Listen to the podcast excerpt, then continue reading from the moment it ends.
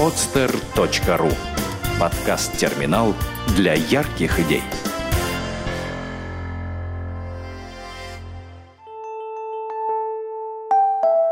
Все вместе. Первый подкаст о социальных проектах в России. Авторская программа Ирины Шубиной. Всем добрый день! В эфире очередной выпуск подкаста «Все вместе». Подкаст «Все вместе» — это первый подкаст о социальных проектах в России. И у меня в гостях Люба Ермолаева, руководитель общественной организации «Чемодан добрых дел». Люба, привет! Привет! Расскажи, пожалуйста, про организацию, э, чем вы в основном занимаетесь и э, давно ли вы существуете, как вы появились на свет? Угу. «Чемодан добрых дел» — замечательное название, которое мы придумали три года назад. Именно тогда и появилась наша организация — Появилась она не просто так. А, в принципе, все ее создатели были когда-то участниками проекта «Международные волонтерские лагеря». Это до сих пор наш главный проект, и вот сейчас я немножко поподробнее про него расскажу. Суть очень простая. А, в каждой стране есть какие-то проекты, на которые приглашаются волонтеры из других стран. Собирается команда 10, 12, 15 человек по-разному. И команда делает что-то полезное, что-то интересное в этой стране, и плюс проводят время все вместе весело и знакомятся с культурой как-то ближе, ближе к народу изнутри. А, например, а, какая может быть вообще, что такое волонтерство в лагере, что там могут люди делать? Это может быть экологический вид деятельности, то есть, например, убирают парки, помогают э, с животными работать, мониторят птиц, что-то в таком роде. Это может быть социальная направленность. Там работа с детьми, с пожилыми людьми, с э, людьми с ограниченными возможностями, просто с местным сообществом, с трудными подростками, что угодно. Может быть арт-деятельность, помощь в проведении каких-то фестивалей, рисование на стенах, граффити, театральные постановки в маленьких городках Европы, то есть тоже что угодно – и э, эта деятельность, она занимает примерно полдня, 4-5 часов в день, и все остальное время ребята просто живут все вместе и чем-то занимаются интересным. В этом проекте как раз самое интересное — это команда, которая собирается, потому что приезжают люди из разных стран, совершенно разные по характеру, по стилю жизни. То есть в одном лагере может быть студент, который только-только начал учиться, может быть профессионал, который там айтишник, который давно уже работает, зарабатывает большие деньги, но ему все равно интересно поехать в лагерь. И вот э, это как раз самое интересное, когда собирается интернациональная команда, и все делятся своими какими-то идеями, своими взглядами на жизнь. И э, вот этот проект, который существует э, уже давно вообще в Европе, э, занимается им Альянс европейских организаций, э, мы с него и начали «Чемодан добрых дел» в 2010 году. А, кроме того, что ребята могут поехать в лагерь за границу, мы также делаем лагеря в Петербурге и приглашаем волонтеров из-за рубежа. Вот уже третий год мы делали лагеря, в этом году их было 10, то есть мы каждый год увеличили количество лагерей. И э, наши лагеря, ребята, вот такой считаем, что мы очень важный для нас основной проект, это помощь пожилым одиноким людям в уборке их квартир. Когда э, волонтеры приходят к бабушкам, пожилым дедушкам и помогают им окна помыть, кухню помыть, посуду.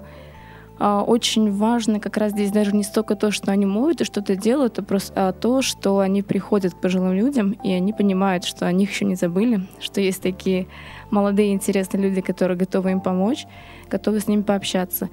И вот это такой проект, который э, дает нам понять, что все, что мы делаем, все не зря, потому что результат, он сразу виден. Видно по глазам бабушек и дедушек, как они счастливы, как они рады, что им помогли. И вот э, мы будем продолжать обязательно это делать, потому что э, все больше и больше мы находим как раз откликов среди ребят, которые живут в Петербурге, которые готовы тоже пойти и помочь пожилым людям помыть квартиры.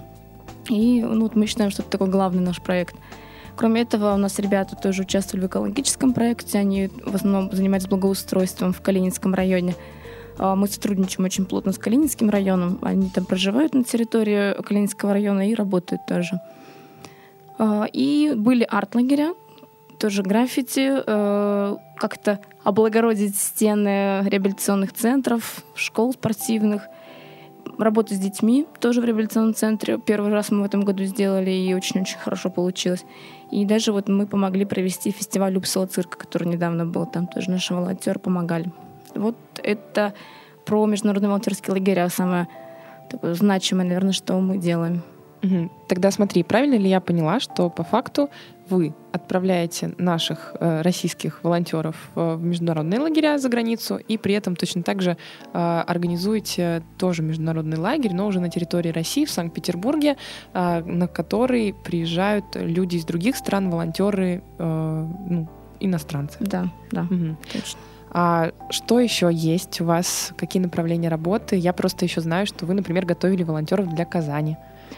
А, да, э, то есть мы участвовали в подготовке. Э, Не, не то чтобы прям мы готовили-готовили, но мы помогали проводить набор волонтеров, помогали проводить тренинги. То есть ребята, которые участвуют в чемодане, они в том числе ездили и в Казань наравне с другими, и там учились вот тренерству. Да, мы посвятили этому очень много времени, и результат был тоже довольно интересен. То есть 300 человек э, из Петербурга примерно поехали в Казань. Это 300 замечательных ребят, уже готовых что-то делать, замотивированных участвовать в разных-разных проектах, активные, энергичные, уже с опытом казанским. То есть это очень здорово для нас было. Мы действительно нашли вот этих людей э, в Петербурге, которые дальше будут что-то делать, в чем-то помогать. Мгм. А какие еще были у вас проекты? А у нас и были, и есть э, наши языковые клубы, как мы их называем.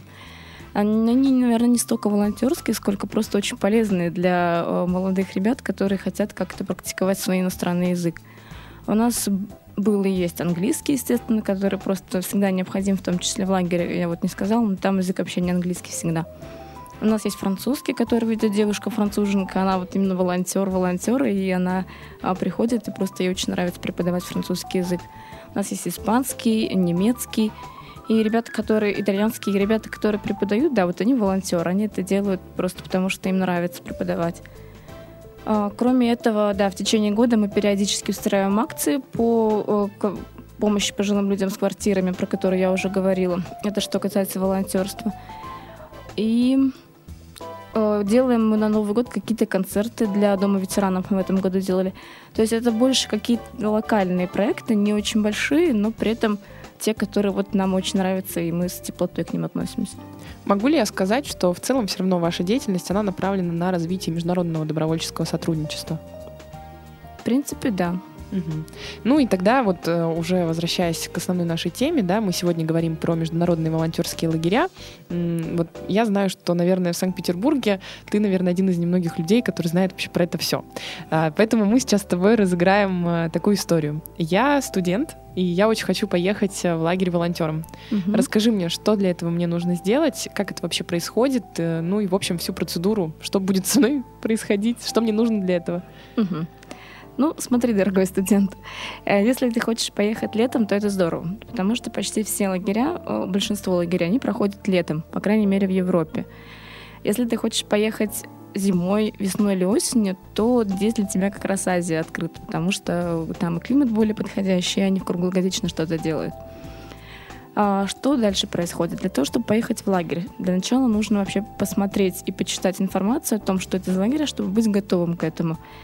А, И выбрать 8-10 проектов, которые тебе интересны и подходят по времени, по месту и так далее. А где я могу эту информацию прочитать? Есть определенная база лагерей. Она вообще э, общая, вообще общая для всех организаций, которые вот в этой сети Альянса европейских организаций.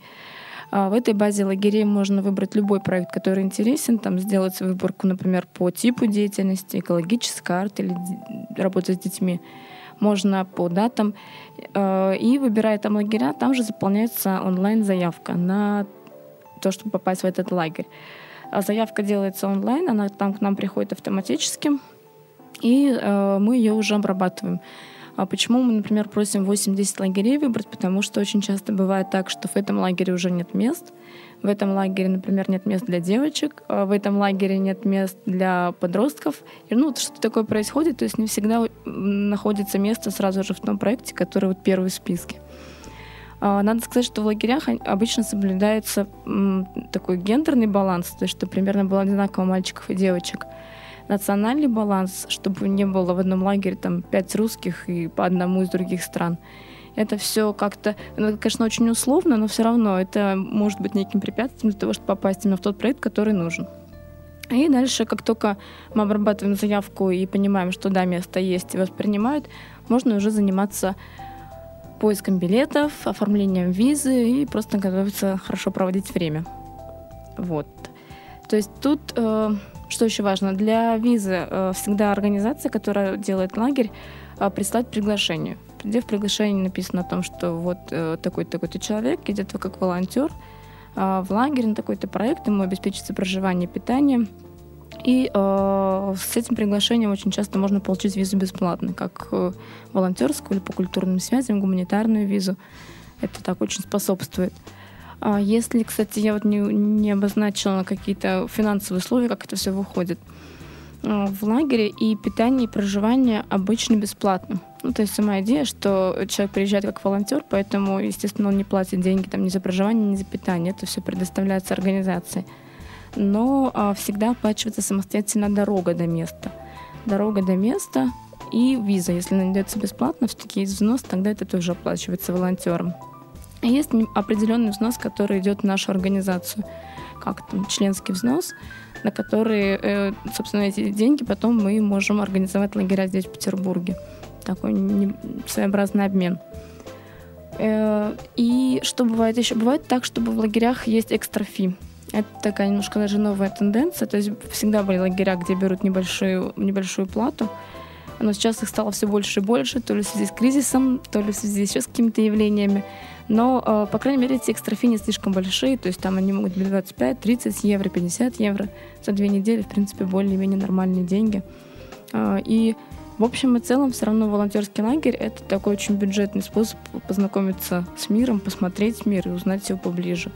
Угу. А насколько я уеду? Обычно это две недели, бывает три недели. Но вот, как правило, две недели проект длится. Угу. А какие там условия? Условия тоже очень разные. Например, а, а, опять же, все условия обозначены в описании лагерей, которые есть в базе. Например, если там может быть написано проживание в палатках. Значит, это будет действительно проживание в палатках, просят обычный спальный мешок, пишут, какой там будет душ и так далее. Может быть проживание, например, в школе. В школе, где поставлены какие-то кровати двухъярусные, либо просто мата. То есть это такой самый-самый базовый уровень. И дальше, дальше это может быть домик какой-то, может быть хостел, может быть гостевой дом. То есть все зависит от принимающей организации, от страны, и, э, ну, как правило, все обязательно пишут э, условия, где жить, чтобы человек был готов заранее к этому. Готовят обычно тоже сами, всегда волонтеры. В этом тоже есть определенный такой бонус, наверное, потому что каждый день можно попробовать разные кухни. Один обычно назначается дежурный. Например, сегодня дежурит китаянка и голландка. И вот они что-то там вдвоем соображают. Э, либо готовят что-то интернациональное, либо свое. Это всегда очень интересно. И каждый день все волонтеры пробуют другую кухню. Не всегда она, возможно, очень вкусная и всем подходит, но в любом случае это опыт, и это всегда интересно узнать, что вообще происходит. А, но бывает так, что э, питание тоже предоставляется, например, в кафе где-то или в ресторанчике, если это проект подразумевает. Тогда просто ребята приходят там и кушают. Вот угу. это по питанию. А кто является организаторами всех этих лагерей? Ну, в каждой стране есть определенная организация. Вот так же, как у нас, например, да, в Петербурге чемодан добрых дел. В другой стране есть другая организация. Они, э, собственно, ответственны за, а, за эти лагеря, которые они делают. Их, во Франции их очень много таких организаций, в Германии их очень много. Где-то в какой-то стране по одной такой организации на всю страну, то есть везде по-разному. Угу. И правильно ли я тогда поняла, что есть вот этот альянс европейских организаций, где все эти организации являются членами? И по факту, например, если рассматривать Санкт-Петербург, то чемодан добрых дел выступает здесь как оператор, и поэтому, когда человек, который подает на сайте заявку, указывает э, его место расположения Санкт-Петербург, вы автоматически сразу получаете эту заявку. Ну, практически так. То есть, да, наверное, по факту мы являемся операторами, действительно. То есть там тоже в Альянсе есть определенная градация, но это не так важно в это вникать. Члены, партнеры, гости. В любом случае, человек не может э, сам подать индивидуальную заявку для того, чтобы поучаствовать в лагере. Он всегда это должен сделать через организацию. Это такие правила, которые прям с самого основания в Альянсе существуют. Да, и являясь в Санкт-Петербурге, э, просто у нас есть определенная база лагерей, которая вот именно Санкт-Петербург, и чемодан добрых дел. Там так и написано Good Deeds Case, наше название на английском, и мы автоматически получаем эту заявку. Угу. И тогда следующий вопрос. В принципе, вот здесь все понятно, но мне, например, не до конца понятен юридический аспект, да. То есть, э, например, я волонтер, и вы, чемодан добрых дел, направляете меня в лагерь. Если там я натворю что-то или сделаю что-то не так, или нарушу законы страны, ну, в общем, все, что может произойти. Кто за это отвечает? Есть ли какая-то, э, грубо говоря, обязанность моя вести себя хорошо, да? Как это регулируется? Вот такой тоже интересный вопрос. Угу. Вопрос, правда, интересный. И Тут, честно говоря, даже сложно сказать вот конкретно, кто когда и за кого отвечает. То есть есть, конечно же, договор, который подписывается между нашей организацией и волонтером. Но этот договор, он регулирует вот сам процесс устройства человека в лагерь. То есть что нужно сделать, что мы предоставляем, какую информацию, а, до какого момента мы должны предоставить приглашение и так далее. А, далее тоже сложный вопрос. Если человеку уже есть 18, то есть он совершеннолетний, он э, приезжает уже туда, э, в лагерь, и, по сути, там уже э, от нас мало что зависит. То есть мы уже на территории другой страны, в принципе, сделать ничего не можем. И там э, отвечает организация, которая принимает за все, что происходит, по крайней мере, если какие-то медицинские случаи, еще что-то, то это, естественно, отвечает организация, которая принимающая. А если же человек плохо себя ведет, что-то натворил, в принципе, не хочет работать и просто приехал повалять дурака, то принимающая организация вправе а, исключить этого человека из лагеря, предупредив об этом нас. То есть нам пишут письмо, так и так, мы исключаем из лагеря, потому что неплохо себя ведут. А, у нас таких случаев не было. У нас были случаи в этом году, что говорили вот так и так, там девочки отказываются есть что-то в таком духе, и мы вот думаем, не исключить ли их но мы а, путем там, переписки и разговоров с девочками, в общем, утрясли этот момент. Потому что, опять же, люди обычно едут взрослые уже, которые сами за себя отвечают и понимают, что они делают. И вот э, здесь всегда есть организация, которая принимает. Наверное, на территории другой стороны э, это вот именно тот оператор, который позволит решить какие-то вопросы и проблемы. Хорошо. Ну, в принципе, с участием в международных лагерях все понятно. Теперь хочется больше понять вот про деятельность э, организации в целом. Например, если в другом городе э, люди тоже захотят э, отправлять своих волонтеров за границу, как они могут присоединиться? То есть они должны, например, связываться с вами, или они могут тоже стать вот этой организацией, которая этим занимается? Ты сейчас так копнула практически политические такие моменты в организации всего этого процесса, потому что это на самом деле не очень просто. И а, нам в свое время тоже было не очень просто попасть а, в альянс и доказать нашу, так сказать, способность что-то делать. А, сейчас уже в России есть порядка, наверное, пяти организаций. Есть очень большая а, крупная организация в Нижнем Новгороде, сфера, которая занимается лагерями. А, есть две или даже уже три организации в Москве. И, конечно же, есть организации в таких маленьких городках, как Чебоксары, а, в Самаре есть лагеря, то есть там есть у нас представительства в разных регионах, в разных частях страны. И это не слишком нравится, опять же, альянсы европейских организаций. То есть там определенно своя политика есть, э, естественно и они вот как-то очень осторожно относятся к появлению э, новой организации всегда. То есть это не только относительно российских организаций, вообще, в принципе, относительно новых организаций. Потому что это всегда риск, когда она совершенно неизвестна, и ты отправляешь своего волонтера в другую страну, в какой-то лагерь, ты э, пока еще не знаешь, чем это может закончиться. И вот опять же тут возникает юридический вопрос. То есть если вдруг в лагере что-то совсем плохо, и там плохо все организовано, кто за это будет отвечать? И когда волонтер вернется в эту страну, он придет в организацию, которая ехал, и скажет, друзья, вообще ничего не соответствует тому, что было написано, я там пострадал и так далее. И поэтому это очень тяжело сделать. Чтобы попасть в Альянс там первый год, нужно получить как минимум 5 писем поддержки от э, других организаций, партнеров Альянса, которые уже там давно. Э, нам это сделать удалось просто потому, что мы уже до этого также участвовали в лагерях, мы уже знали лично каких-то представители других организаций из разных стран. И это нам помогло, в принципе. Поэтому вот мы э, получили пять писем, даже два раза уже, и стали сейчас э, постоянными гостями Альянса. Но э, чтобы вот так вот люди просто незнакомые пришли в альянс и сказали, мы хотим, это практически невозможно сделать.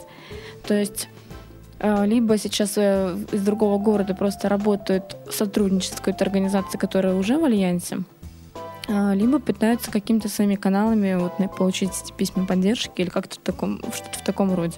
Угу. Ну, то есть, грубо говоря, проще гораздо написать, когда отправляешь заявку, что, например, ты из Санкт-Петербурга, добраться до Санкт-Петербурга, заключить договор там, с вами, если речь идет о частном лице, волонтере, и уехать. Ну, даже не обязательно ехать в Санкт-Петербург. Вообще, сейчас у нас есть интернет, слава mm-hmm. богу, мы живем в такую эпоху интересно, что совершенно не обязательно физическое присутствие человека. У нас э, ездят ребята, которые живут не в Санкт-Петербурге, конечно же, потому что они находят нас там через тот же контакт, через просто сайт, э, пишут нам, заполняют заявку, э, договор мы просто подписываем, отсылаем сканированные копии, оригинал по почте, если они необходимы. Оплата тоже производится через банк, для этого не обязательно приезжать в этот наш город, можно сделать из своего банка. И все, заявку мы в любом случае отправляем онлайн, переправляем также подробное описание лагеря и приглашение. Угу. Так что здесь а, проблема, что ты в другом городе живешь, нет никакой. И это здорово, на самом деле, мне кажется. Я вот, кстати, не задумывалась, да. Блин, интернет же есть. Да, да. И, в общем, последний вопрос. Я так понимаю, что с э, недобором участников в европейские особенно, да, международные лагеря, как таковых проблем обычно нет. Наоборот, скорее, да? Ну, то есть, грубо говоря, вам не нужно использовать дополнительные информационные каналы, чтобы привлекать волонтеров, потому что сама возможность поехать в другую страну достаточно бюджетно, при этом там помочь э, сделать какое-то доброе дело, она, ну, собственно, очевидно. И да, и нет. Э, в принципе, действительно, мы отправляем довольно большой, ну как, мы отправляем примерно 100 человек каждый год. И для нас это сейчас более-менее достаточно, потому что довольно сложно именно найти места для всех желающих. Если у нас их там будет 500 или 1000 человек, э, мы не сможем всем найти места в европейских, как минимум, лагерях. А, но для вот организаций, опять же, которые работают давно, у которых там определенные свои связи, это такой тоже политический вопрос, у них намного выше, естественно, показатели. То есть они могут отправить там 400, 500, тысяч человек и они это делают. То есть э, мы сейчас заняты как раз тем, что ищем другие еще возможности, не только вот альянс, который довольно ограничен в количестве мест, мы сейчас пытаемся понять, где мы еще можем что-то организовать, дополнительные места, потому что, в принципе, да, если э, взять всех желающих, люди об этом узнают, им захочется поехать, то нам нужно предоставлять им что-то. Вот в этом главный такой основной вопрос. Угу. Ты просто предугадала мой следующий вопрос. Мне как раз было интересно, какой, я не знаю, насколько можно так сказать, оборот участников за год через эти проекты. То есть есть ли какая-то цифра, сколько всего по миру волонтеров ежегодно вот так вот выезжает в другую страну поучаствовать в волонтерском лагере? Есть такая цифра, но вот я сейчас боюсь соврать. Э, вот Альянс, они каждый год, естественно, подводят итоги, есть эта база, и там э, все понятно. По-моему, порядка 40 тысяч человек mm-hmm. ежегодно куда-то ездят в волонтерские лагеря. Вот, ну, какая-то примерно такая цифра была. Может mm-hmm. быть, там она как-то меняется. Каждый год все больше и больше. Интересная тенденция, на самом деле, тоже каждый год, потому что сейчас э, все больше подростков хочет поехать в волонтерский лагерь. То есть если раньше обязательно было требование 18 лет и все, сейчас стали появляться лагеря, где принимают с 17 лет, либо специальные лагеря для тинейджеров, там где с 14 до 17. И все больше как раз к нам обращаются ребят, э, которые еще несовершеннолетние, их родители пишут, что вот хотим отправить ребенка туда-туда-то. Это очень интересно, очень здорово, но опять же это немножко опасно, потому что с несовершеннолетними тяжелее. Еще интересная тенденция, наверное, что больше стар... людей старшего возраста тоже стало ездить. То есть молодежь, ну да, в основном, конечно, молодежь, но сейчас это тоже немножко размывается, потому что к нам каждый год точно приезжает там кто-то, кому уже за 40, а то и за 50. Обязательно есть такой волонтер каждый год. От нас тоже вот э, наши активные серебряные волонтеры, они тоже все хотят поехать, но сейчас придут Олимпиада в Сочи, и наконец-то серебряные волонтеры захотят куда-нибудь еще поехать, и они смогут поехать в лагеря. Потому что есть, например, сейчас лагеря для тех, кому за 60, по-моему, 60 плюс. Есть сейчас таки, такой тип лагерей, как семейный. То есть можно поехать с семьей. Это все вот такие новые-новые типы, новые тенденции. Они только-только начинают появляться, но уже сам факт, что они есть, значит, там какой-то интерес к этому возникает. Поэтому, да, вот эти новые тренды, они интересны понаблюдать, что происходит сейчас. Угу. Ну, в принципе, с участием э, наших э, студентов, наших молодых людей, не очень молодых, да, а, в международных лагерях все достаточно понятно. Теперь вот, если честно, хочется поподробнее у тебя узнать про организацию международного лагеря. Можешь вообще рассказать? Я думаю, это непросто, да, это такой долгий процесс. Как это происходит? Как организовать международный лагерь? Вот как это делаете вы в Санкт-Петербурге? Угу.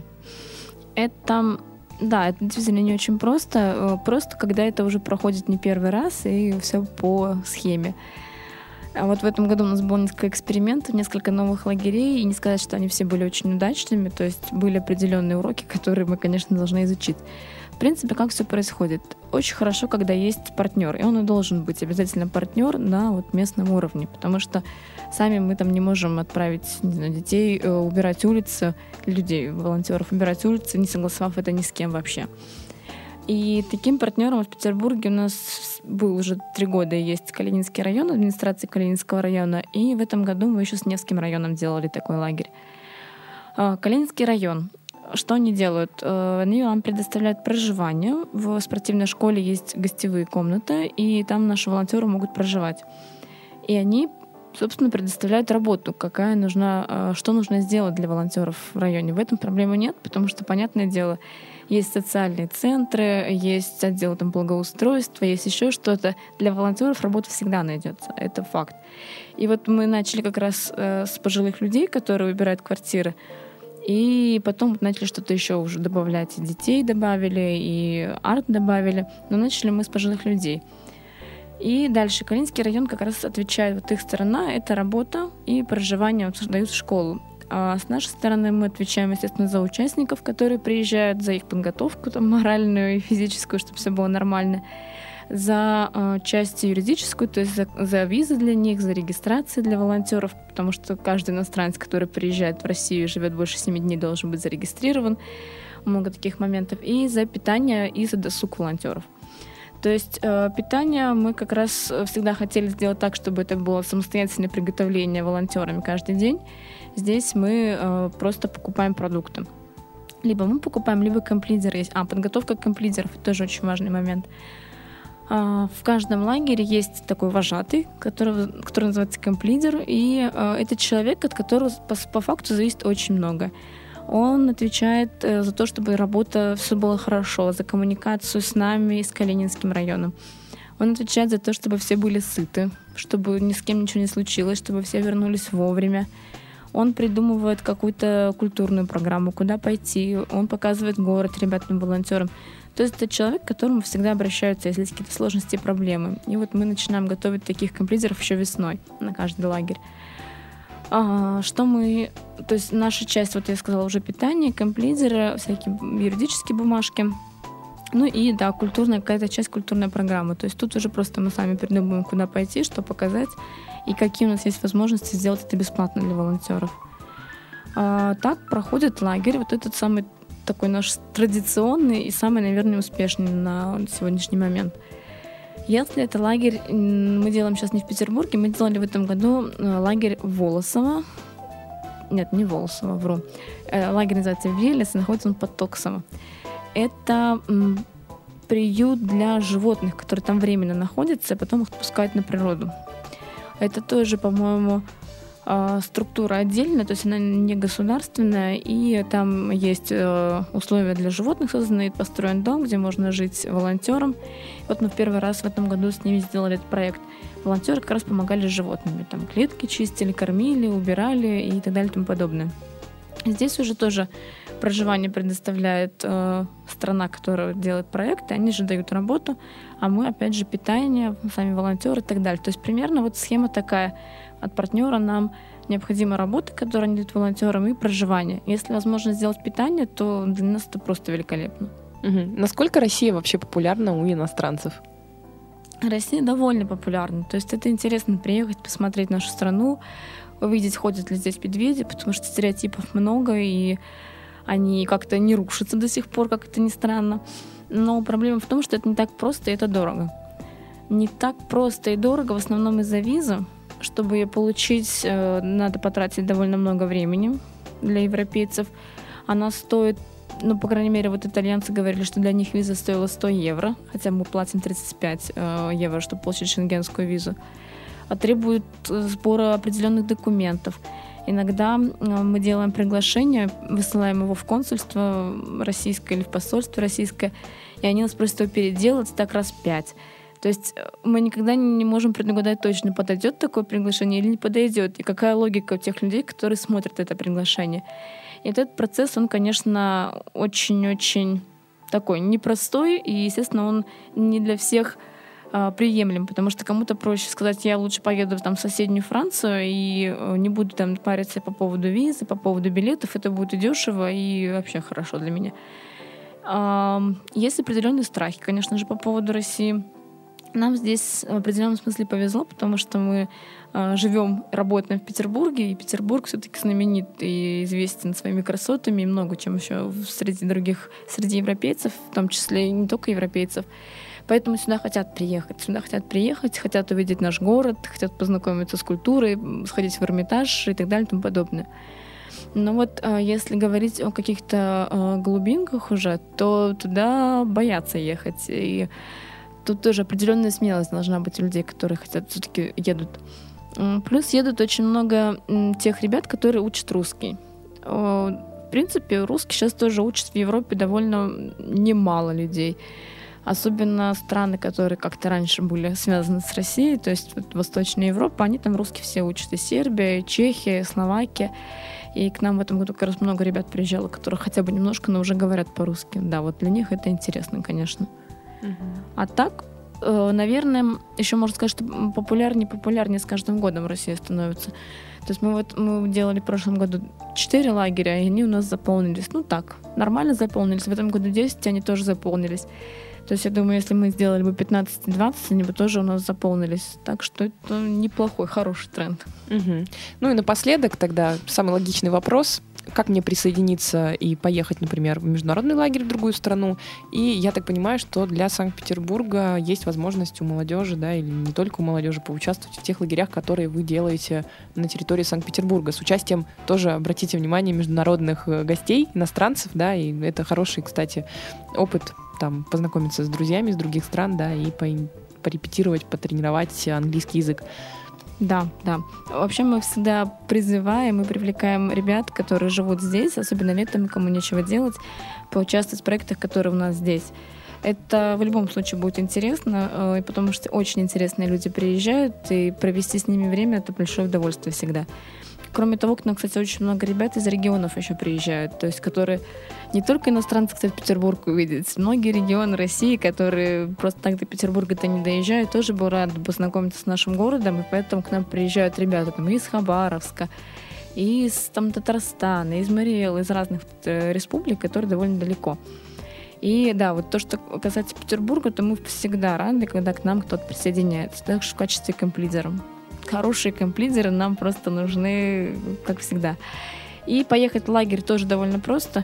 Достаточно найти нас либо в ВКонтакте, либо через сайт, написать нам письмо, и сразу же мы в контакте с человеком объясняем ему, как что происходит, что нужно сделать. Это все очень просто. Угу. И, собственно, ВКонтакте или сайт «Чемодан добрых дел» chdd.ru. Это наш сайт. И ВКонтакте можно просто набрать «Чемодан добрых дел». Больше чемоданов добрых дел у нас mm-hmm. нет, только наш. Спасибо большое, Люба, за то, что приехала и за то, что рассказала про то, чем вы занимаетесь. С удовольствием рассказала. Ну что ж, друзья, путешествуйте и не забывайте, что великие дела должны быть добрыми. Это был подкаст «Все вместе», первый подкаст о социальных проектах в России. Меня зовут Ирина Шубина. До новых встреч. Сделано на podster.ru Скачать другие выпуски подкаста вы можете на podster.ru